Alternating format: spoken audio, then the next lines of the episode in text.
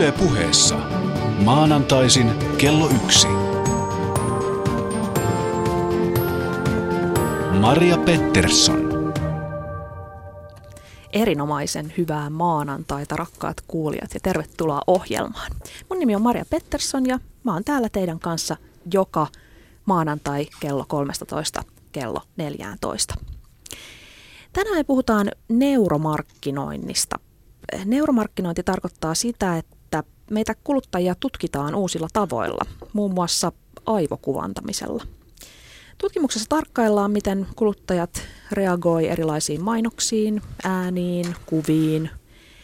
Ja siinä mitataan esimerkiksi aivosähkökäyriä, mikroilmeitä ja muita tällaisia tiedostamattomia asioita. Tämän tutkimuksen pohjalta voidaan sitten tehdä mainoksia tai ainakin tutkia mainoksia ja miten ne meihin vaikuttaa ja yrittää saada ne vaikuttaa tehokkaammin. Meillä on studiossa kaksi vierasta. Jarkko Kotola on neuromarkkinointiin keskittyvän Exact Intelligence Oyn toimitusjohtaja. Oikein paljon tervetuloa Jarkko. Kiitos. Ja äh, Tuomas Valgren on filosofi, erityisesti mielen filosofiaa viime aikoina pohtinut demari ja mainoskriitikko. Tervetuloa Tuumas. Kiitos. Ja mun ensimmäinen kosketus neuromarkkinointiin tapahtui juustonaksujen kautta. Mä en ole erityisen suuri juustonaksujen ystävä. Ne haisee aika kauhealta, sottaa, eikä ne edes maistu erityisen hyvältä. Mutta jotain koukuttavaa niissä kuitenkin on. Ja mä törmäsin tämmöisiin mm, yhdysvaltalaisen elintarvikefirman Frito-Layn mainoksiin. Frito-Lay on Yhdysvaltain suurimman juustonaksumerkin Cheetosin valmistaja. Cheetos on erityisen tunnettu siitä, että se sottaa sormet sellaiseen oranssiin, rasvaiseen, tahmaiseen möhnään. Ja näissä mainoksissa tämmöinen Cheetosin maskotti, olisiko se nyt tiikeri tai joku, kannustaa ihmisiä tekemään kaikkea inhottavaa. Juustonaksuja työnnetään kuorsaajan sieraimiin ja, ja sillä juustonaksuista sormiin jäävällä möhnällä tuhritaan työkaverien kamat. Inhottavan ihmisen valkopyykin sekaan tyhjennetään pussinaksuja ja, ja niin edelleen. Ja ne mainokset oli jotenkin tosi syvästi tyydyttäviä. Mä oikein pystyin tuntemaan, kuinka Mä laitan sinne äh, kurjan kaverin läppärin väliin yhden juustonaksun ja niin kuin hitaasti painan sen kiinni, joka se antaa sille vähän periksi ja sitten se murskautuu sinne ja kaikki ne muruset leviää sinne. Ei kauhean ylevää myönnän, mutta, mutta erittäin tyydyttävää. Ja sitten mä rupesin ottaa selvää näistä painoksista ja kävi ilmi, että niiden oli tarkoituskin tuottaa syvää tyydytystä. Ne nimittäin oli neuromarkkinointia vuonna 2008 neuromarkkinointifirma oli mitannut ihmisten aivosähkökäyriä silloin, kun ne söi juustonaksuja, näitä kyseisiä juustonaksuja. Ja kaikkein kovin tyydytys ei tullut mausta, vaan siitä, kun sitä töhnää jäi käsiin ja sillä pääsi sottaamaan. Ja kun näiltä ihmisiltä kysyttiin, että tykkääkö ne siitä, että sormet menee töhnäsiksi, ne vastasi tietenkin ei. En mä halua, että mun ruoka sottaa, niin mä itsekin olisin vastannut. Mutta aivotutkimus paljasti, että, että jossain tiedostamattomalla tasolla ne nautti siitä erittäin paljon – että sotkeminen ja tahmaaminen on hauskaa, mutta ne ei vaan myöntänyt sitä ehkä edes itselleen.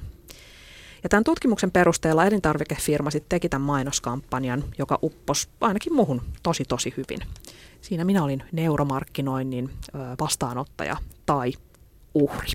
Mutta tänään siis puhutaan neuromarkkinoinnista meidän kahden asiantuntijan kanssa.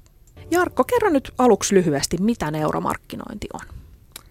Neuromarkkinointi on sitä, että mennään kysymysten taakse. Eli tutkitaan tiedostamattomia reaktioita erilaisiin ärsykkeisiin. Kuten? Kuten esimerkiksi erilaiset pakkaukset, mainokset, ehkä jopa jotkut tietyt väittämät tuotteisiin liittyen, jopa ominaisuudet.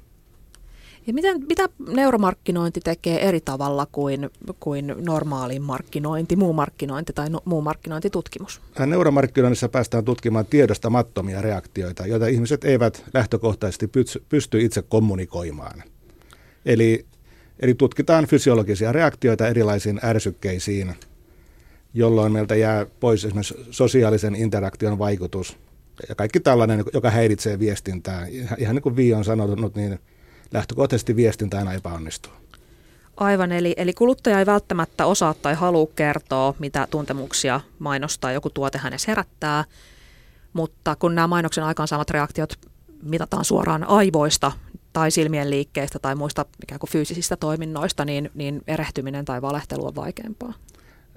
Mä en edes puhuisi valehtelusta, puhutaan konfabuloinnista. Eli yhtenä esimerkkinä tällainen legendaarinen markkinointitutkimuksen koe, joka tehtiin australialaisessa viinikaupassa, jossa joka toinen päivä soitettiin ranskalaista musiikkia, joka toinen saksalaista. Aina kun soi ranskalainen musiikki, enemmistö viineistä, joita myytiin, oli ranskalaisia viinejä. Kun soi saksalainen musiikki, enemmistö viineistä oli, oli, oli saksalaisia. Mutta kun ihmisiltä lähtiessä kysyttiin, että miksi sä päädyit tähän viiniin, niin ainoastaan kaksi prosenttia mainitsi musiikin. Ja vielä sen jälkeen, kun heille kerrottiin, että on olemassa hyvin korkea korrelaatio musiikin ja ostokäyttäytymisen välillä, niin edelleenkin oliko 87 prosenttia ihmistä, että sanoi, että kyllä totta, mutta ei minun kohdallani, minä ostin koska. Eli me aina halutaan keksiä joku selitys omalle käytöksellemme, joka ei sitten kuitenkaan välttämättä liity siihen, että mikä on ollut se alkuperäinen motivaatio. Miten te sitten mittaatte näitä, näitä ikään kuin todellisia motivaatioita? Pannaanko ihmiset johonkin koneisiin, missä niiden aivosähkökäyriä mitataan? Mitä kaikki erilaisia metodeja teillä on? on? Kerro joku esimerkki tutkimuksesta. Okei, menetelmiä on monia maailmalla. Ihan lähtien magneettikuvauksesta, joka on ehkä se kaikista raskain tapa tehdä, erittäin kallista. Eksakti käyttää EEGtä, eli mitataan...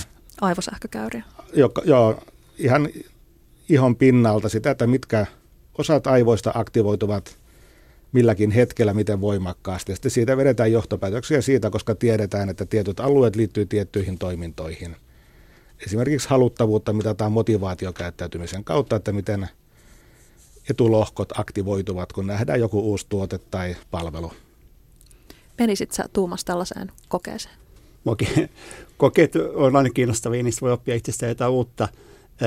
Se, mikä tässä on taustalla, on tämä tämä niin filosofin näkökulmasta tämä kahden ja puolen tuhannen vuoden keskustelu siitä, että e, e, mikä on propagandan ja vakuuttamisen suhde.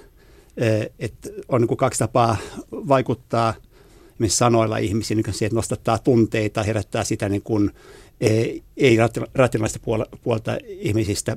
Sen kautta haetaan motivaatiota. Seuratkaa minua, minä olen hyvä johtaja, kun mä näen kaunis ja puhun vakuuttavasti. Toinen on se, että katsotaan sisältöjä ja argumentteja ja sen kautta saada ihmiset sitoutumaan johonkin. Et tässä on niin ne kaksi ja tietysti usein on, on lähtökohtaisesti niin nopean motivoinnin kenttä, missä halutaan saada sitä irrationaalista puolta liikkeelle, jos ei käytä järkeä, vai, vai tekee ratkaisujaan niin tämmöisen propagandan perusteella. Sitähän mainonta tyypillisesti on. E, että tässä suhteessa tämä neuromarkkinointi mun mielestä semmoinen on ilmiö, kuvastaa tätä aikaa, että on luotu tilanne, jossa yritykset kuvittelee, siis ne, jotka, ne, jotka ö, ostaa mainososaamista, niin niillä on nyt parikymmentä vuotta filosofit ja muut tämmöiset ideologit kuin minä toivottavasti, nyt tulee niin kuin, että neurotieteet on nyt hot, että neurotieteet antaa meille uutta syvää ymmärrystä ihmisistä. Ja nyt ne, jotka sitten sanoo, että me, meillä on niin neurotieteellinen markkinointi, niin ne näyttäytyy niin kuin markkinoinnin maailmassa tämmöisenä mestareina – ihan riippumatta siitä, että saako ne tulosta vai ei, että myykö ne niitä tuotteita vai ei. Että, että mä näkisin, että et, et, minä olen mun ammattilainen niin kuin tämä, tämä keihänkärki tässä, että me ollaan luotu filosofista tilanne, jossa koko kulttuuri alkaa ajatella, että hei, että neurotieteet antaa meille niin kuin uutta tietoa ihmisestä. Ja nyt kaikki, jotka haluaa olla jotain, niin sanoo, että minä olen neuro, neurofilosofi, neuromarkkinoija, neurourheilu. Tarkoitatko että te olette nyt jotenkin luoneet hirviön, te filosofit? No tässä tapauksessa tässä on, ei se nyt välttämättä ole hirviö, mutta on siis semmoisia piirteitä, jotka lainaa itsensä aika kauhe, kauhistuttaviin tarkoituksiin. Onhan nyt mahdollista, että tämä neurotieteen läpimurto myös oikeasti antaa suuremmat mahdollisuudet kuin aiemmin markkinoida, tai jos, puhuta, jos markkinointi voi onnistua – niin silloin voi onnistua siis jonkun, mikä se nyt oli se perunalastu, jos sen markkinointi voi onnistua, niin silloin voi onnistua myös jonkun muun markkinointi, mitä me ehkä ei haluta, joka ei ole sillä neutraali, joka tuodaan. Että et tästä täytyy kyllä olla tarkka, että et jos on totta, mitä mä kyllä suuresti epäilen, mutta jos on totta, että neurotiede todella niin kun tuo meille uusia mahdollisuuksia manipuloida ihmisiä ja käyttää valtaa suhteessa muihin ihmisiin, niin silloin meidän täytyy olla hyvin tietoisia siitä, että että planeetalla on aika harvoin ollut niin, että jotain uutta tekniikkaa käytetään pääsääntöisesti hyvään. Että kyllä tässä on, kyllä mä katsoisin siis, katsoisin maailman armeijoita, ei vain meidän hyvää armeijaa, vaan myös vihollisen huonompaa armeijaa. Kyllä mä katsoisin terrorismia, kyllä mä katsoisin ylipäätään niin kuin valtaa ja väkivaltaa, että mitä tapahtuu näillä aloilla, eikä vain niille, jotka, jotka myy meille jotain kivoja popcornia futismatseissa. Jarkko, Tuomas lähtökohtaisesti ei usko, että tämä toimii ja toissijaisesti uskoo, että mikäli se toimii, niin sitä käytetään pahaan. Mitä mieltä sä oot? En mä ihan noin sanonut kyllä, mutta... se on tiivistys. Teitä täytyy joskus vähän yksinkertaistaa teitä filosofiaa. en ole oikeastaan, mä ottaisin kiinni tosta, että miten neuromarkkinointia voi käyttää pahaan. Ja mun mielestäni, mun ymmärrykseni on, että työkalulla sinällään ei ole moraalia, vaan se moraali on oltava sen käyttäjällä. Ja oikeastaan mitä vaan, mitä me ollaan tehty tai opittu, niin me voidaan käyttää väärin. Mutta, mutta ihan samalla lailla – neuromarkkinointia voidaan myöskin käyttää paljon hyvään, jos halutaan. Esimerkiksi ohjata ihmis, ihmisten käyttäytymistä vaikka terveellisempiin elämäntapoihin, pitämään Itämeri puhtaana, ihan mitä vaan. Eli, eli, eli se on käyttäjän valinta aina, että mitä, mitä halutaan tehdä. Ja, ja, ja toinen vielä, niin mistä me ollaan ymmärtääkseni Tuumaksen kanssa samaa mieltä, niin ainakin mä uskon, että ihmisellä on vapaa tahto, jonka manipulointi on erittäin vaikeaa ja, ja kyllä mä näkisin, että se mitä neuromarkkinointi tuo, niin me ei, ei varmastikaan luoda esimerkiksi kysyntää, vaan me vaan ohjataan sitä ehkä niihin tuotteisiin, joita ihminen on jo päättänyt ostaa, mutta ehkä sitten koetaan vaikuttaa siihen valintaan brändien välillä. Ja sä sanoit, että itse asiassa neuromarkkinointitermi ei ole kauhean hyvä. Miksei se ole hyvä? Sen takia, että, että mehän emme tee markkinointia – vaan me autetaan markkinointitutkimuksessa. Eli esimerkiksi testataan erilaisia pakkausvaihtoehtoja jollekin ihan vaikka peruselintarvikkeelle. Joskus ollaan myös yhdistetty siihen silmänliikkeen seurantaa, katsottu, että miten saadaan erilaiset viestit läpi. Esimerkiksi se, että, että tuote on lisäaineeton. Eli mihin se kannattaa se lisäaineeton tarra työntää, jotta ihminen huomaa sen ensimmäisenä? No sitä ei kannata laittaa sinne pakkauksen sinällään, vaan, vaan ikään kuin laittaa sen postit-lappu päälle. Vähän niin kuin kirjoissa on aina välillä, että Nobel-voittaja tarra päällä. No sitten mä löysin tämmöisen esimerkin, että, että paitsi että voidaan katsoa, että mistä ihminen pitää tiedostamattaan, niin voidaan myöskin katsoa, mistä se ei pidä tiedostamattaan. On tämmöinen FedEx-kuljetusyhtiö, joka teki mainoksen, jonka lopussa dinosaurus murskaa luolamiehen. Ja se esitettiin amerikkalaisen jalkapallon Super Bowl loppuottelun yhteydessä. Se on siis jättimäinen urheilutapahtumasta seuraa 100 miljoonaa ihmistä. Ja mainokset sinne väleihin on super, super kalliita ja niihin panostetaan aika paljon. Tämä FedExin mainos oli tarkoitettu hauskaksi ja kun sitä näytettiin koehenkilöille, niin ne kuvaili sitä vitsikkääksi ja kivaksi ja näin, mutta aivokuvissa nähtiin, että itse asiassa se ei aktivoitunutkaan mielihyvän alueita, vaan sen sijaan aiheutti voimakkaimman reaktion mantelitumakkeessa, joka on erikoistunut uhkien tunnistamiseen ja pelkoon. Eli vaikka ihmiset jotenkin pintatasolla piti sitä hauskana, niin, niin kuitenkin sinne tuotemerkkiin yhdistyi ahdistus, vaikka kukaan ei itse asiassa tajunnut sitä aluksi. Onko tämä tyypillistä? Teettekö te mitään tämän tyyppistä, Jarkko? No ensinnäkin mun, mun tulkintani tuosta on, että se viesti on erottunut ja päässyt läpi hyvin tehokkaasti. Mutta periaatteessa se, mitä me mittaamme, on motivaatiokäyttäytymistä, esimerkiksi jos puhutaan haluttavuudesta. Eli puhutaan liskoaivoista. Aina kun ihminen tulee uuteen tilanteeseen, tapaa uuden ihmisen, uuden ärsykkeen, oli se sitten mainos, palvelutuote, niin me tehdään sekunnin murtosassa päätös, että halutaanko me lähestyä sitä vai lähteä vastakkaiseen suuntaan. Eli voidaan sanoa, että aivot on ikään kuin jäänyt kivikaudelle, vaikka kaikki muu meidän ympärillä on kehittynyt. Ja me edelleenkin tehdään erittäin, voisi sanoa jopa primitiivisiä päätöksiä erittäin nopeasti. Ikään kuin, että joko syöt tai tulet syödyksi, mutta päätös tehdään sekunnin murto-osassa.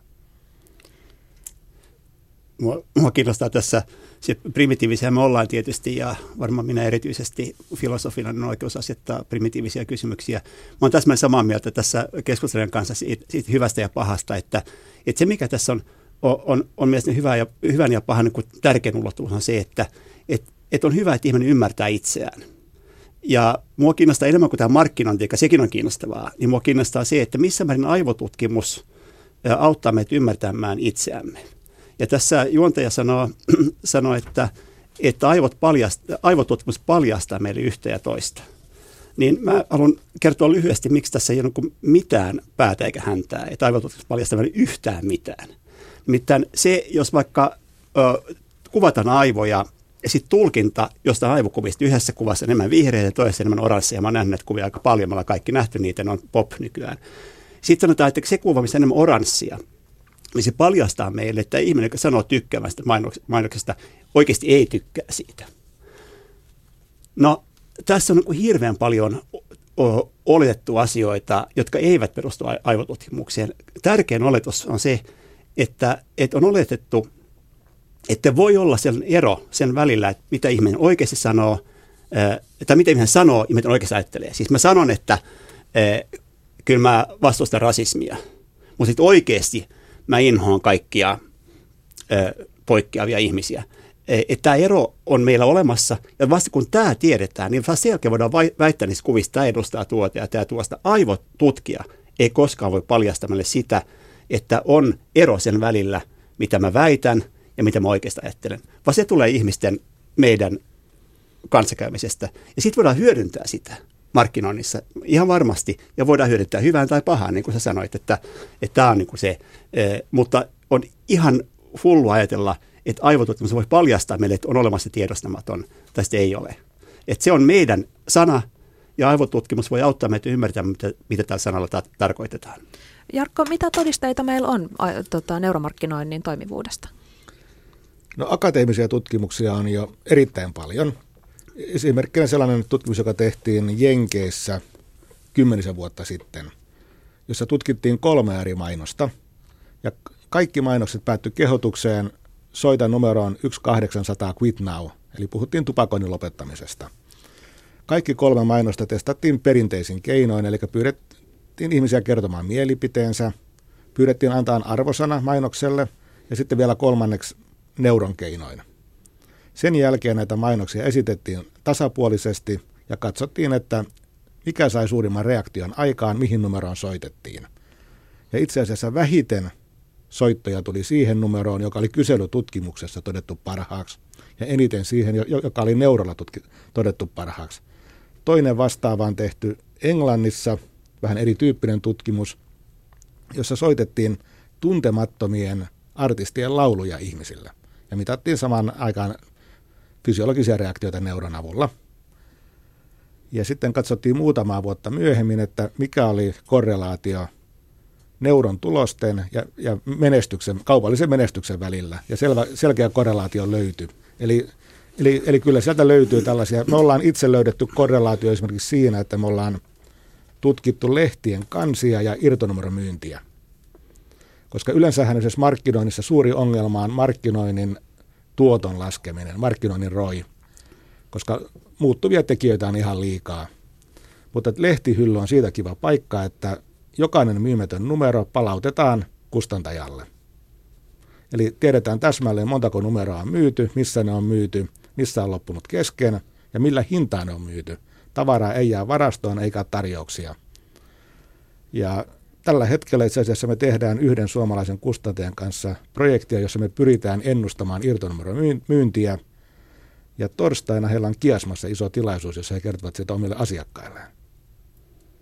Tässä on minusta kiinnostavaa se, että jos ajatellaan, että tämän, että tämä markkinointi, niin sanottu neuromarkkinointi, nyt siis neurotieteelliseen tutkimukseen perustuva markkinointi, jos mä näin ymmärrän, niin, niin tässä nähdään, että mihin niin kuin tämä neurotiede, johon niin investoidaan hirveästi rahaa, niin mihin se auttaa? Että sehän ei auta siihen, että markkinat kasvaisi.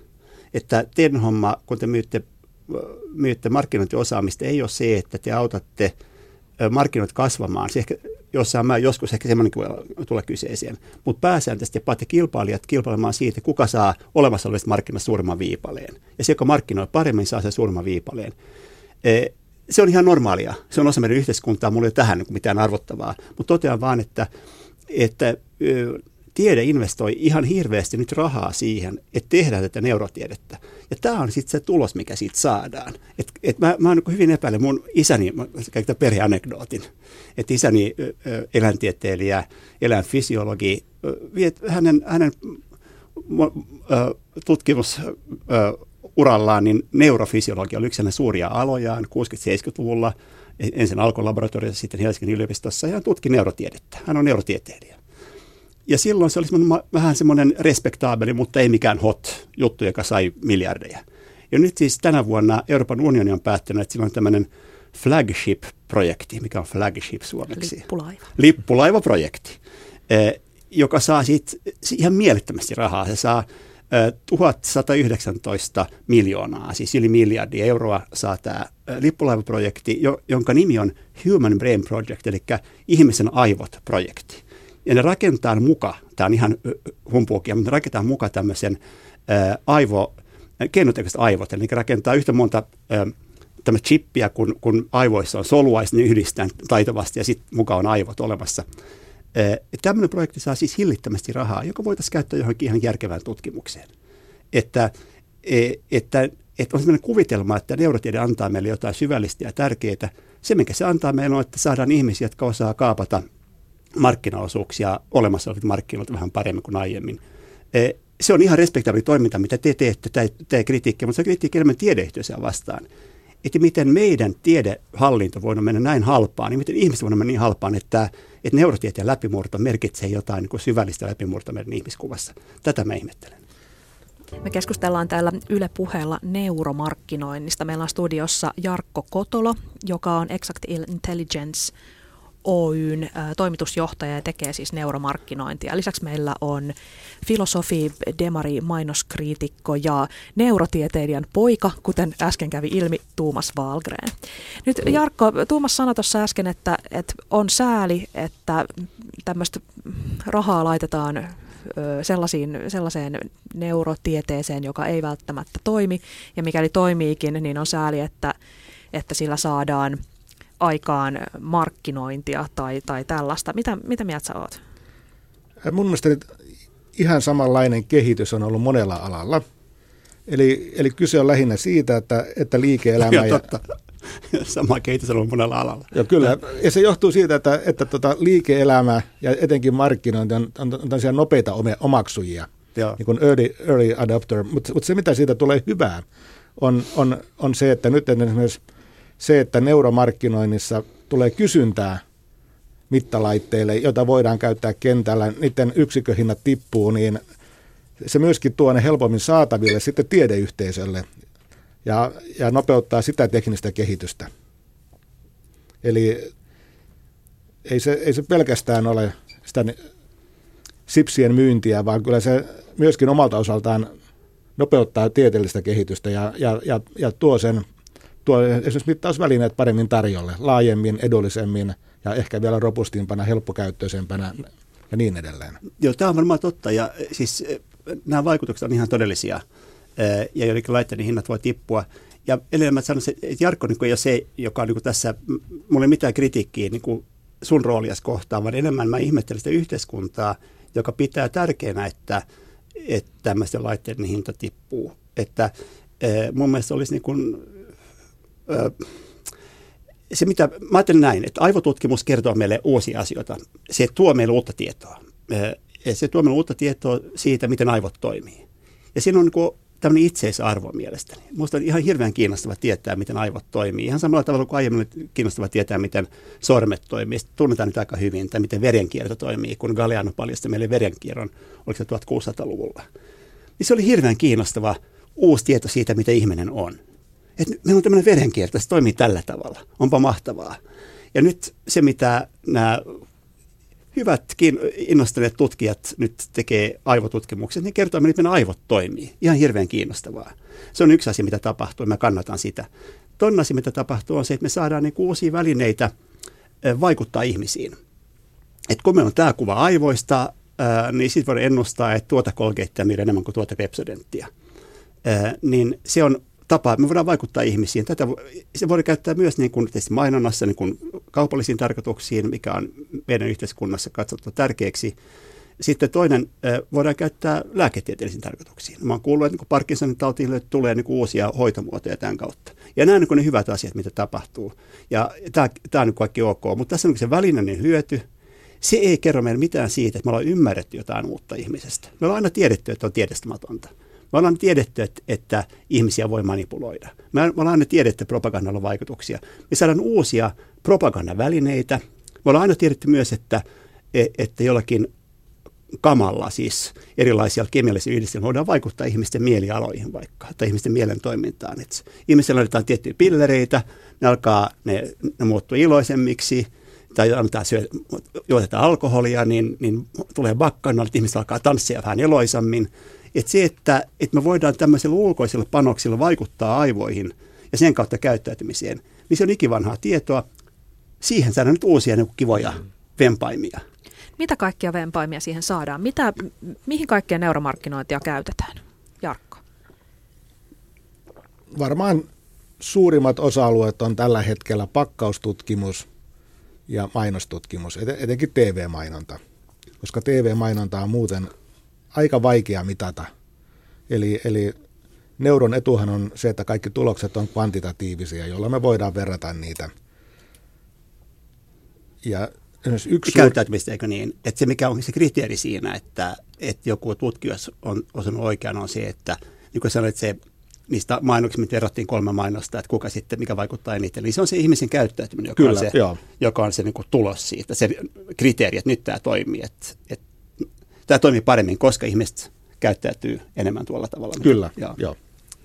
TVstä puheen ollen siis eh, Martin Lindström teki joulukuussa 2006 tällaisen tutkimuksen kyselylomakkeen ja sitten toisaalta äh, neurotieteen tai neuromarkkinoinnin avulla.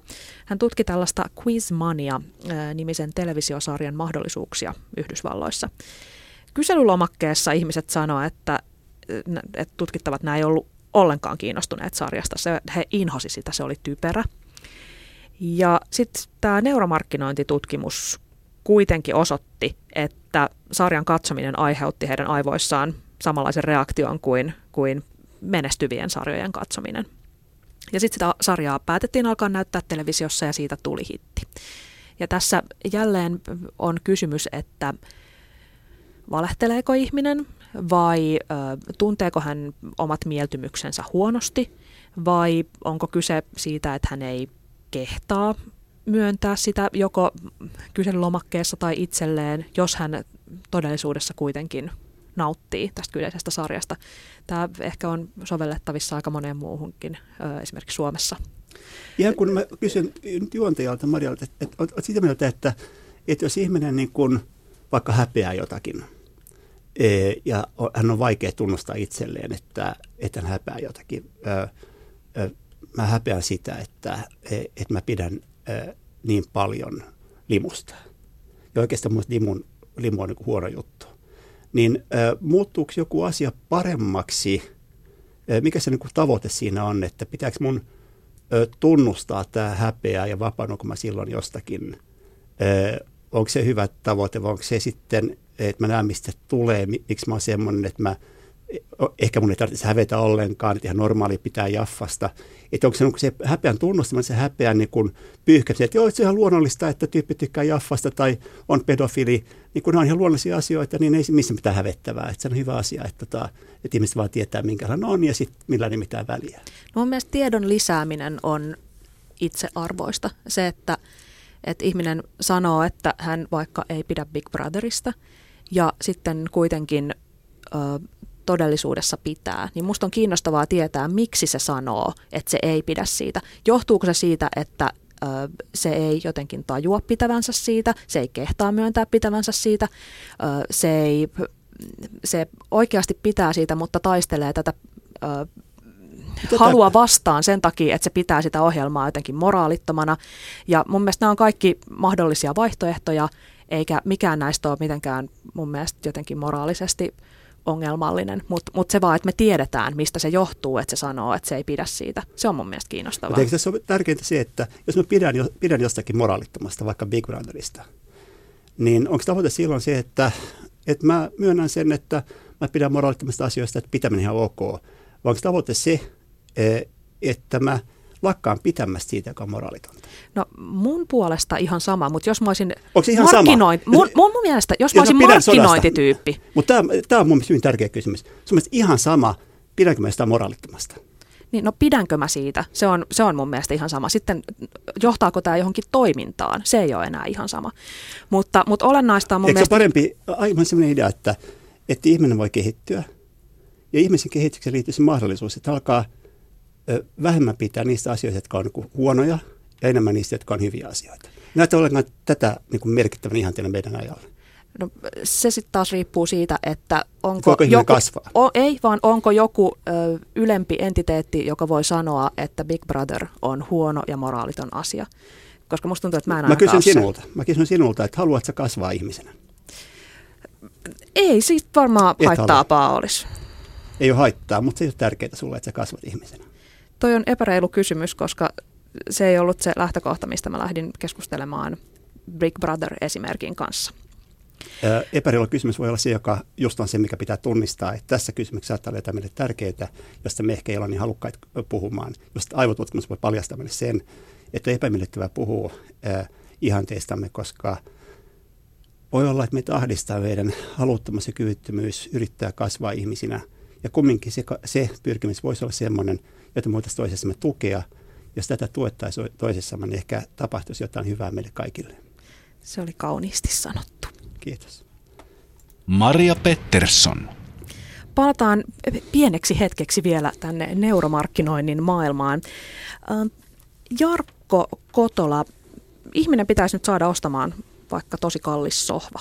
Miten sä lähestyt tätä tehtävää neuromarkkinoinnin keinoin? No varmaan lähestymistapa olisi se, että ensin suunnittelija miettii erilaisia ratkaisuja, että mikä voisi olla sellainen sohva, joka olisi mahdollisimman hyvin sen kohderyhmän tarve, tarpeet täyttävä, jonka jälkeen siitä tehdään vaikka neljä, viisi, kuusi erilaista versiota, ehkä vähän erilaisia, kahden istuttava, kolmen istuttava, eri, eri värisiä, jonka jälkeen sitten näistä tehdään hyvät kuvat, jotka me sitten näytetään sille halutulle kohderyhmälle ja katsotaan, että mikä niistä sohvista on sellainen, joka herättää heillä, heillä halu, halua lähestyä sitä sohvaa. Kytketäänkö heidät johonkin antureihin tämän tutkimuksen ajaksi? Miten se käytännössä tutkimus ää, Käytännössä me voidaan näyttää joko videota tai stilkuvia ja myöskin ääntä. Ja jokainen ärsyke näytetään viiteen kertaan, koska itse asiassa kaikista vaikeinta meidän mittauksissa ja analyyseissä on se on artefaktien poistaminen, eli silmän iskut, nielasut, kaikki tällaiset pitää poistaa sieltä testimateriaalista. Ja eli me näytetään kaikki 30, äh, viiteen kertaan äh, tietokoneen arvomassa järjestyksessä 30 ihmiselle. Ja 30 ihmisen sen jälkeen ei enää tarkkuus parane niin, että sillä olisi markkinoinnissa mitään merkitystä. Ja me ei, ei koskaan katsota yksittäisen ihmisen tuloksia, vaan ainoastaan ihmistä osana ryhmää. Eli ei haluta, että syntyy henkilörekisteriä. Ja, ja, ja, ja t- tässä kontekstissa se yksittäinen ihminen ei ole kiinnostava, vaan se ryhmä, jonka jälkeen sitten saadaan tulokset. Oikeastaan me mitataan neljä eri muuttujaa. Erottuvuus, ensivaikutelma, haluttavuus ja se, että paneutuuko ihminen näkemäänsä. Ja näitä sitten painotetaan tilanteen mukaan, että esimerkiksi mikä on tuotteen ase, asema markkinoilla, onko se uusi lanseeraus, markkinajohtaja, missä vaiheessa elinkaarta ja näin edelleen. Mitä laitteita, sä sanoit, että te käytätte EEGtä, eli aivosähkökäyrää, tai sitä mittaavia laitteita. Mitä muita, onko teillä jotain muita vielä käytössä, ja mitä muita maailmalla on käytössä? Me ollaan, me ollaan jonkun verran yhdistetty nyt etenkin Tukholmassa, kun ollaan tehty tutkimusta, niin myöskin katseen seurantaa. Eli katsottu, että mihin katse kohdistuu TV-mainoksessa ja, ja mitä tapahtuu juuri sillä hetkellä. Maailmalla on muitakin keino, keinoja, esimerkiksi fMRI-magneettikuvaus, GSR, Galvanic Skin Response, joka on tuttu valheenpaljastuskoneista, jossa mitataan arausalia itse asiassa. Ja on myöskin erilaista katseen tai oikeastaan kasvon ilmeiden tunnistusta, Mutta eksakti keskittyy pelkästään EEG ja siihen joskus yhdistetään katseen seurantaa. Onko mä oikeassa, että, että EEGllä se saatavien kuvien laatu ei ole ihan hirveän tarkka? Eli siis se ikään kuin silloin on mahdollista tehdä yksinkertaisia testejä, sellaisia kuten, että, että aiheuttaako tämä nyt positiivisen vai negatiivisen mielikuvan, mutta sitten ei mitään semmoista kauhean tai sen syvällisempää. Mä pelkistäisin eron niin, että jos mä olisin menossa aivoleikkaukseen, niin mä en haluaisi, että me tutkittaisiin EEGllä, vaan magneettikuvauksella ehdottomasti. Mutta sitten taas, jos me halutaan suuren joukon reaktiot kustannustehokkaasti ja, ja, ja aikaan sidottuna vielä, niin silloin EEG on paljon parempi. Aivan, koska esimerkiksi tässä magneettikuvauksessa pitää laittaa ihminen laitteen sisään ja, ja siellä on hirveän melu, pitää pitää noita kuulosuojaimia ja eikö niin? Joo, kyllä ja laitteet maksaa hirvittävän paljon, paikallaan pakko olla lääkäri, kun taas oikeastaan se suurin driveri siinä, että neuromarkkinoinnista on nyt tullut ikään kuin kuuma aihe, johtuu nimenomaan siitä, että EEG-laitteiden hinnat on laskenut nopeasti viime vuosina, vähän niin kuin digikamerat viisi vuotta sitten ja kymmenen mm. vuotta sitten. Ja tällä hetkellä me pystytään tekemään neurolabra miltei minne vaan. Riittää, että on rauhallinen huone, jossa ei ole koko lattia mattoa tai sähkökaappia vieressä. Paljon sitten maksaa tehdä tämmöinen tota, keskisuuri neuromarkkinointitutkimus? Vaihtelee hirvittävästi. Ensinnä, Mistä mihin suunnilleen? Alkaen alle kymmenestä tuhannesta ja sitten mennään kymmeniin tuhansiin. Että esimerkiksi meidän yksi kalleimpia tutkimuksia tehtiin asiakkaalle, joka halusi tutkia pakkauksia paitsi myös Suomessa, niin myös muissa maissa. Ja äkkiä kun lähdetään Moskovaan tai muualle tutkimaan, niin kustannukset nousee hyvin paljon. Mutta toisaalta sitten siellä löytyy sellainen hyvä arvo mainostajalle tai markkinoijalle, koska neuro ohittaa kaikki käännösten ongelmat, skaalojen ongelmat. Aivot on aika samanlaiset kaikkialla maailmassa, joilla me voidaan benchmarkata ja verrata tuloksia keskenään helpommin kuin esimerkiksi Suomessahan skaala yhdestä kymmenen on helposti skaala neljästä kymmeneen, mitä se ei välttämättä ole muualla. Siis nämä on jotenkin, tämä mainosalan sisältö hyvin kiinnostavia juttuja, että, ja sekin on jännä, kuinka nähdään, että tekniikan kehitys muuttaa niin kuin toimintaedellytyksiä. Että kun joku laite muuttuu halvaksi, niin silloin se, miten kannattaa markkinoida ja miten kannattaa suunnitella mainoskampanjoita, niin se muuttuu. Ja tekniikkaa tällä tavalla muuttaa niin alan toimintaedellytyksiä.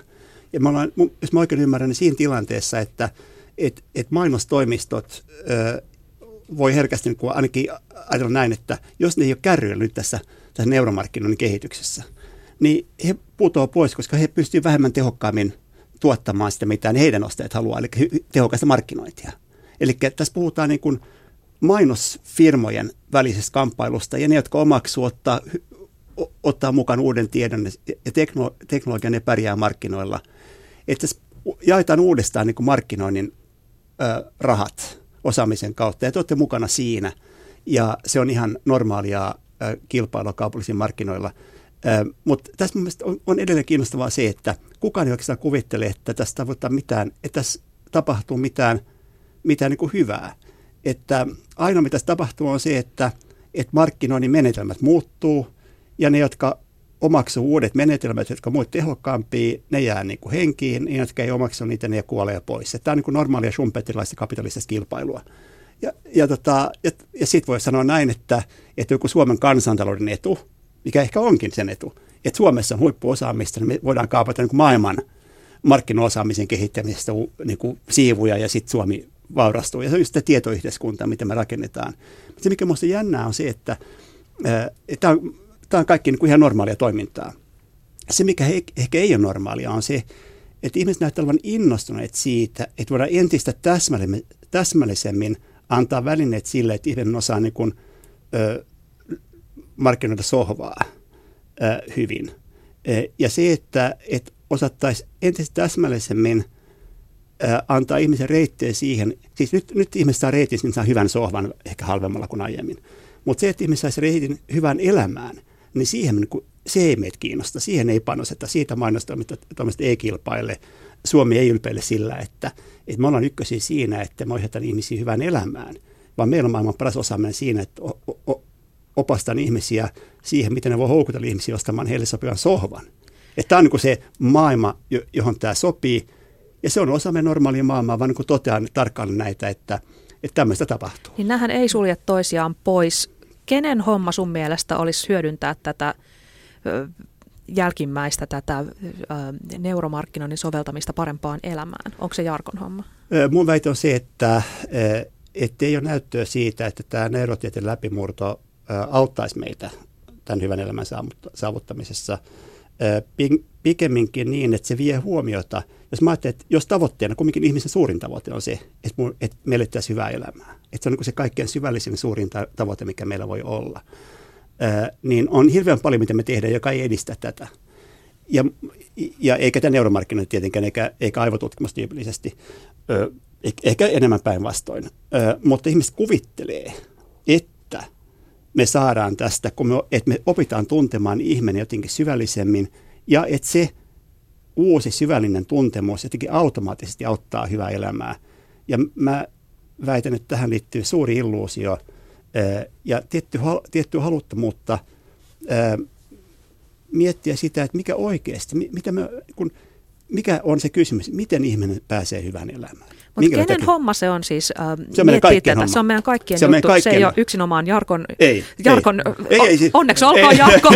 ei, Sun ei tarvitse ratkaista tätä ei, asiaa. Mutta jos Jarkko ratkaisee, mä oon iloinen. Hän voi olla yksi meistä, joka ratkaisee tämän homman. Että se ei ole mikään ongelma. Ei, no mä en, en, en, en tota varmaan pysty ratkaisemaan, mutta mä heittäisin sellaisen kysymyksen, että, että kun me kuitenkin tiedetään, että on olemassa asioita, jotka tietyllä tavalla tehtynä lisää yhteiskunnan onnellisuutta. Ne ehkä vähän vaihtelee sen mukaan, kuka ne määrittelee. Liian usein varmaan katsotaan PKT tai, tai, tai helposti mitattavia mm. asioita. Joo, just näin. Mutta jos vaikka mietitään, että, että jos meillä olisi parempi tapa viestiä ja luoda yhteisöllisyyttä, jossa neuro voisi olla yhtenä työkaluna auttamassa vaikka, vaikka sen viestin läpivientiä, niin mitä mieltä saat tämmöisestä näkökulmasta? Mä oon aika neutraali. Mun mielestä mä kannatan sitten yhteisöllisyyttä päämääränä. Ja, ja niin kuin mä sanoin, niin mä luulen, että, että neuromarkkinoilla voi edistää kaiken maailman asioita. Se, mä niin kuin, että se ei ole täsmässä hyvä tai paha. Että voidaan tehdä pahaa uusilla vempailla, voidaan tehdä huonoa. On kuitenkin hyvä tietää, että joillakin tekniikoilla, sanotaan vaikka ydinpommi, niin silloin on aika vaikea tehdä enemmän hyvää kuin pahaa. Että mä en usko, että kirvellä mun mielestä enemmän, enemmän hyvää taas kuin pahaa, vaikka kirvellä voidaan tehdä pahaa ja on tehtykin Suomessa. Että, että ei ole niin, että siitä, että tekniikkaa voidaan käyttää hyvää ja pahaa, seuraa, että sillä ei ole väliä, mitä tekniikkaa kehitetään. Ja, ja mulla on sellainen epäily, että, että meillä on niin kuin, tai se, että meillä on turhan paljon optimismia tässä, että me ehkä, ja meillä on pitkä perinne, että me ollaan totuttu katsomaan uutta tekniikkaa enemmän sen kautta, mitä hyvää se lupaa, kuin sen kautta, mihin huonompaa se voi myös käyttää. Ja, ja tämä on niin se meidän, me, mutta totta kai, siis kyllä mä kannatan sitä, että jos yhteisöllisesti saadaan, saadaan tällä tuettua ja, ja jotkut aatteelliset tai yhteiskunnalliset markkinoijat käyttää tähän, niin se on fine ja Jarkko voi auttaa heitä onnistumaan tässä.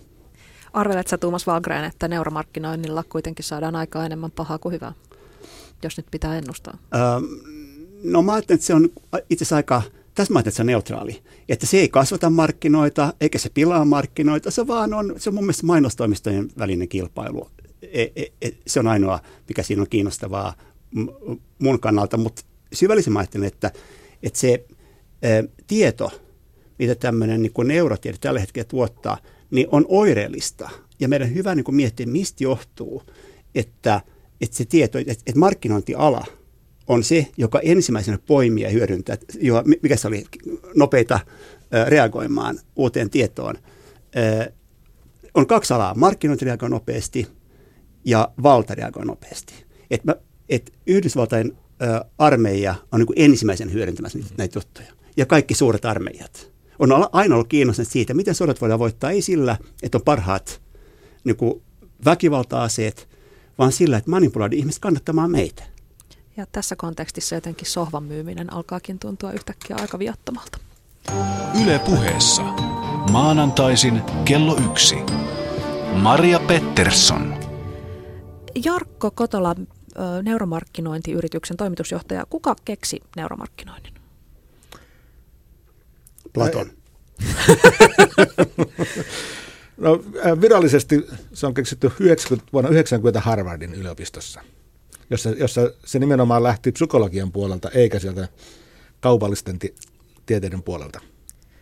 Ja kuinka paljon maailmassa on firmoja, jotka nyt tekee neuromarkkinointia? Erittäin vaikea sanoa. Ala on erittäin nuori. Oikeastaan vasta kahden vuoden ajan alalle on koetettu tuoda ikään kuin järjestystä perustamalla Neuromindin Science and Business Association, joka on esimerkiksi laatinut eettiset, eettisen säännöstön alalle. Mutta ikävä kyllä maailman suurin yritys ei ole sen jäsenenä. Ja, Onko tämä sattuma? Mikä on maailman suurin neuromarkkinointiyritys? Neurofocus, jonka omistaa Nielsen. Ja, ja Exacti on mukana tässä ja olla, ollaan sitouduttu heidän, heidän eettisen koodistonsa. Mitä lasia? Kerro vähän siitä eettisestä koodistosta. Ää, esimerkiksi siinä otetaan kantaa monenlaisiin asioihin, siihen, että minkälaista teknologiaa käytetään, miten se viestitään ostajille, ketä tutkitaan. Ää, siis hyvin, hyvin, hyvin monipuolisesti.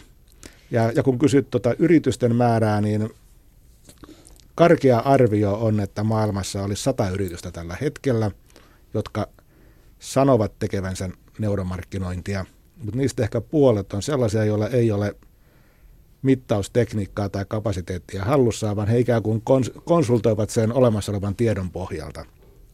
Mitkä firmat sitten käyttää tai mitä tiedät, jotka on käyttänyt tai käyttää neuromarkkinointia omassa markkinoinnissaan? No, Yhdysvalloissa varmasti jo voisi sanoa, että kaikki suuremmat B2C, eli kuluttajille markkinoivat yritykset, ja käytetty jo varmaan parikymmentä vuotta myöskin politiikassa presidentin vaalien yhteydessä. Mua kiinnostaa tässä se, kun tämä tulee nyt tämä euromarkkinointi, tulee sen takia, siis tulee, sehän tulee, jos tulee sen takia, että se auttaa firmoja myymään halvemmalla tai menestymään, niin kaappaamaan markkinointiosuuksia. Eh, mutta minusta tuntuu, että moni, joka on tässä mukana, on mukana ei vain sen takia, että haluat markkinaosuuksia, vaan sen takia, että on sellainen hype, että, että saadaan niin uusia välineitä, millä voidaan hallita muita ihmisiä. Et mä ajattelen markkinointiala, että miksi markkinointiala vetää puoleensa lahjakkaita, nuoria, innokkaita ihmisiä. Niin yksi, yksi on se, että siellä on ehkä joskus voi olla hyvät palkat, se ei saa duunia muualta ja niin edelleen. Mutta tässä joku semmoinen markkinointiin liittyen mielestäni semmoinen ähm, niin kuin itse tyydytyselementti, että jos mä oon hyvä markkinoija, niin mä niin kuin, mulla on valtaa muihin ihmisiin nähden. Ja se, että mä osaan ohjata heitä, he ei tajua edes sitä välttämättä, mutta mä oon se, joka, jonka takia ne menee hifkimatsiin eikä jokerettimatsiin. Että mä teen tämän taitavan kampanjan. Mä oon se, jonka takia ne äänesti kokoomusta eikä demarit tai päinvastoin. Että et oikeastaan ei demaritten ja kokoomuksen sisällä ole niin väliä, eikä se, että onko Hifkin tai jokereiden lätkä parempaa, vaan, vaan se valtaa, että ihan riippumatta siitä, kumpi on parempi, niin mä oon pystynyt ohjaamaan näitä ihmisiä, ehkä heidän tiedostamattomia tunteita hyväksi käyttäen. Niin tämmöinen, niin mielihyvä siitä, että mä manipuloin ihmisiä, on se ehkä, joka, joka panee, mutta mä paljastan nyt humanistit karvani tässä, että, että tämän takia vaikka markkinoissa on paljon hyvää ja on hyvä, että ihmiset käyttää, käyttää vähät rahansa tehokkaasti ja siihen, mitä ne pitää oikeasti hyvänä. Tähän on markkinoinnin niin hyvä puoli. Että mä näen, mä näen tietona siitä, että markkinointia tarvitaan, niin siinä on hyviä puolia. Mutta mä epäilen, että, että markkinoinnin eetos, kun sä puhut eettisestä koodista, niin tähän liittyy semmoinen mainon ammattilaiset, olisi hyvä miettiä, että kuinka paljon heidän niin kuin, ammatti-identiteetistään ja siitä, että on ylpeitä ammatistaan, on kiinni siitä, että tässä niin kuin manipuloidaan, o- ollaan hyviä manipuloimaan muita ihmisiä. Ja mä vetäisin ehkä vähän takaisinpäin tuosta tavallaan. Toivon mukaan. Koska tota, ensinnäkin mä näen markkinoinnin paljon laajemmin kuin pelkästään mainontana. Eli, eli siihen liittyy hyvin, hyvin erilaisia päätöksiä, lähtien siitä, että, että, että minkälainen tuote me tehdään. Että pannaanko, minkä, minkä kokoinen näyttö laitetaan puhelimeen, jonka jälkeen seuraavana mietitään, että millä hintaa sitä myydään, missä sitä myydään, kenelle sitä myydään. Ja mainonta on, on, on ehkä sitten se aika pieni huippu siinä koko, koko prosessissa.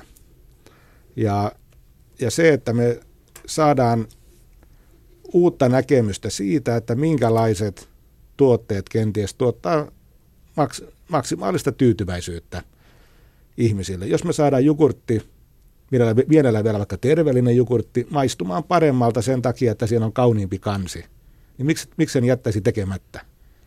Me saadaan silloin tuotettua siellä kannella mielihyvää ja ihminen aidosti mieltää sen maun paremmaksi sen kannen takia. Säädelläänkö neuromarkkinointia mitenkään? Sanoit, että, että joissain testeissä pitää olla lääkäri paikalla, mutta muuten päteekö siihen tismalleen samat säädökset kuin, kuin kaikkeen muuhinkin markkinointiin vai rajoittaako tämä jotenkin esimerkiksi tutkimuseettiset ää, säädökset? Lainsäädäntöä Suomessa ei ole. Jenkeissä esimerkiksi sublimaalinen mainonta on kielletty, mutta sitten taas mä oon nähnyt tutkimuksia, joiden mukaan se edes toimi. Että pannaan joku, Selitä vielä sublimaalinen juttu. Se, että pannaan joku, joku pieni viesti jonnekin mainoksen sekaan, joka, joka, jota ei niin kuin tiedosta vallatasolla huomaa. Onks, tarvittaisiko teidän mielestä neuromarkkinointia varten jotain erityisiä säädöksiä Suomessa? Mun mielestäni, mä katson tätä neuromarkkinoijana, niin, niin, niin luultavasti ala tulee kasvamaan. Ja mun mielestäni olisi silloin hyvä, että koska on hyvin vaikea todentaa, että mitkä mittalaitteet toimii, kenellä, kenen algoritmit toimii ikään kuin asiakkaan näkökulmasta, niin, niin ehkä, ehkä jotain sinne päin. Ja sitten myöskin totta kai sellaista, että, että mitä tutkitaan, ketä tutkitaan, Eli että kaikki ei ole mun mielestä niin vapaata riistaa. Esimerkiksi me ei tutkita alle 18-vuotiaita ollenkaan, vaikka kansainvälisen järjestön säännöt antaisi siihen mahdollisuuden vanhempien luvalla, mutta tämä on meidän vetämä raja. Mä en lähtisi sitä markkinointia erikseen niin säätelemään, mutta mä haluan todeta niin ison asian, että kun me tapahtuu siis neurotutkimuksessa, geneeti- geneettisessä genetiikan tutkimuksessa, perinnöllisessä tutkimuksessa hirveän isoja asioita, että ihminen voidaan nyt kloonata esimerkiksi, niin, niin on ihan selvää, että me lainsäädäntö, e, eikä vain lainsäädäntö, vaan ihmisen ymmärrys laahaa – tosi pahasti perässä siitä, miten tekniikka muuttaa niin mahdollisuuksien maailmaa. Että ihan villit asiat on jo mahdollisia ja kymmenen vuoden kuluttua vielä villimmät. Ja me ei tiedetä, halutaanko niitä villejä juttuja vai ei. Mutta se tulee, niin kun, että me ollaan tällä hetkellä meidän niin kuin himo kehittää tekniikkaa ja tiedettä näihin suuntiin on niin suuri, että tulee hallitsematon, hallitsematon muutosprosessi, jossa ei vain lainsäätäjä – vaan ihmisten ymmärrys laahaa tosi pahasti jäljessä ja, e, ja sen takia mä kannattaisin hyvin niin kuin varovaista kannattaisin niin kuin huippu, uuden tekniikan verotusta, mä kannattaisin hyvin varovaista tiedepolitiikkaa näissä asioissa. Ei sen takia, etteikö tieto on hyvä asia, vaan sen takia, että on hyvä ymmärtää, millä tavalla uusi tieto ja tekniikka muuttaa maailmaa ennen kuin se kaikki on jo tapahtunut. Pitäisikö yrityksen teidän mielestä kertoa käyttävänsä neuromarkkinointia, jos sitä käyttää? Ei mitään väliä. Ihan samaa mieltä. Ei väliä. No, äh, sanokaa sitten, pitäisikö tämmöinen samanlainen kyllä-ei-kysymys, pitäisikö neuromarkkinoinnin käydä läpi samat eettisen arvioinnin prosessit kuin minkä tahansa biologisen tai lääketieteellisen tutkimuksen? Nythän siis niin ei ole. Mun mielestäni ei, koska ensinnäkään me ei ikinä tutkita sinällään yksittäisen ihmisen aivotoimintaa, vaan ainoastaan osana joukkoa. Kyllä mä katson samalla tavalla, että riittää, että tutkimusta on eettisesti säädelty. Että silloin kun te tutkitte Joo. asioita, niin silloin te olette tutkimusetiikan piirissä. Mutta silloin, jos te opitte te osaatte sanoa neuvoa ihmisiä markkinoimaan tehokkaammin, niin silloin te olette kilpailulainsäädännön piirissä ja silloin teidän tehtävän on hyviä siinä, mitä te teette. Ja mä katson, että silloin, jos te osaatte opastaa ihmisiä markkinoimaan tehokkaasti, niin silloin te olette niin hommassanne onnistunut ja se homma on sellainen, mitä me ollaan haluttu tässä yhteiskunnassa, että on tehokasta markkinointia. Että mä en näe tässä niin kuin mitään, e, mitään niin kuin säätelyn tarvetta. Kyllä tutkimuspuolella tietysti on e, hyvin tärkeä ja siinä on mielestäni hereillä tutkijayhteisö ja säätelee eettisiä kodeja. Ja sitten yhtenä esimerkkinä meidän yrityksemme ja, ja, ja yliopiston yhteistyöstä voisi olla esimerkiksi sellainen, että meillähän syntyy äärettömän paljon tietokantaa jossa mitataan ihmisiä eri puolilla. Me ollaan mitattu tuhat ihmistä tänä vuonna Suomessa, joka on erittäin, erittäin suuri määrä kansainvälisestikin. Ja me pystytään mittaamaan asioita, joita me ei edes käytetä. Niin sen tuominen tiedeyhteisölle voisi olla minusta yksi, yksi tapa hyödyntää meidän toimintaamme niin kuin laajemminkin. Meinaatteko tehdä niin? No kyllä meillä on ne kaikki tiedot tallessa. Tähän, tähän liittyy niin poliittisia kysymyksiä. Että mä pidän hyvin tärkeänä, että mun mielestä niin hyvä, että elinkeinoelämä ja, ja kaupalliset yrittäjät harrastaa tutkimusta, mutta on mielettömän tärkeää pitää selvä ero julkisen sektorin rahoittaman tutkimuksen ja kaupallisen sektorin rahoittaman tutkimuksen välillä niin, että jos yliopisto tekee yhteistyötä kaupallisen sektorin kanssa, ettei se kaupallinen rahoitusala ohjata tutkimusta ja myös se, että kaikki tulokset on aina julkisia, jos julkinen raha on siinä mukana. Ja tässä Suomessa ollaan menossa, mutta tämä on tiedepolitiikan kysymys, ollaan menossa ihan väärään suuntaan. Mutta tämä ei ole Jarkon syytä, vaan se on, niin kuin, se on meidän poliitikkojen syytä. Älä nyt, kun Jarkko tässä ystävällisesti olisi tarjoamassa tietoa, tietoa yliopistolle, ja, mutta ei. Öö, ei, kun mä sanoin, että kyllähän se tiedon tar- tarjota tietysti, jos hän tuottaa tietoa ja antaa sen meille käyttöön, niin se on ihan jees. Eh, mutta on hyvin tärkeää, että koska meidän pitää ymmärtää se, että tieteen kehitys on meidän kulttuuriyhteiskunta eikä kaikkein syvimmin muuttava asia. Niin ei saisi olla niin, että tieteen kehitystä ohjaa kaupalliset intressit. Ja niin on käymässä enenevässä määrin. Ja tämä on siis valtava erehdys, joka pitäisi korjata nopeasti. Tuumas ja Jarkko, sanokaa vielä nopeasti, millaisena te näette parhaan mahdollisen tulevaisuuden neuromarkkinoinnin suhteen ja mikä on worst case skenaario, Tuumas? Ei, ei siinä markkinoinnissa mitään, mutta worst case skenaario on se, että ihmiset uskoo, että aivotutkimus antaa meille syvällistä ymmärrystä ihmisestä. Ja mä pelkään, että aika moni ihminen ajattelee, että aivot, aivotutkimus paljastaa meille uutta ja merkittävää ihmisestä, ja mä pidän tätä aika surullisena. Jarkko. Oikeastaan olen ihan, ihan samaa mieltä. Et, et, et en mä osaa nähdä sellaisia isompia uhkia, varsinkaan kun ollaan, ollaan markkinoinnin parissa, koska kuitenkin se on aika, aika pitkälle ihan niin kuin Tuomas on sanonut, niin markkinoiden uudelleen jakamista. Toivottavasti saadaan tehtyä vientiä Suomelle, autettua suomalaisia markkinoimaan vaikka Venäjällä. Sitä mä voin kannattaa. Mielelläni. Oikein paljon kiitoksia seurasta Tuumas Valgren ja Jarkko Kotola ja kiitos myös kuulijoille. Me tavataan jälleen ensi maanantaina kello 13. Keskustelu jatkuu osoitteessa www.yle.fi kautta puhe, josta ohjelman voi myös kuunnella uudelleen, mikäli ei nyt saanut yhdestä kerrasta tarpeekseen. Erinomaisetta viikkoa ja tavataan ensi maanantaina.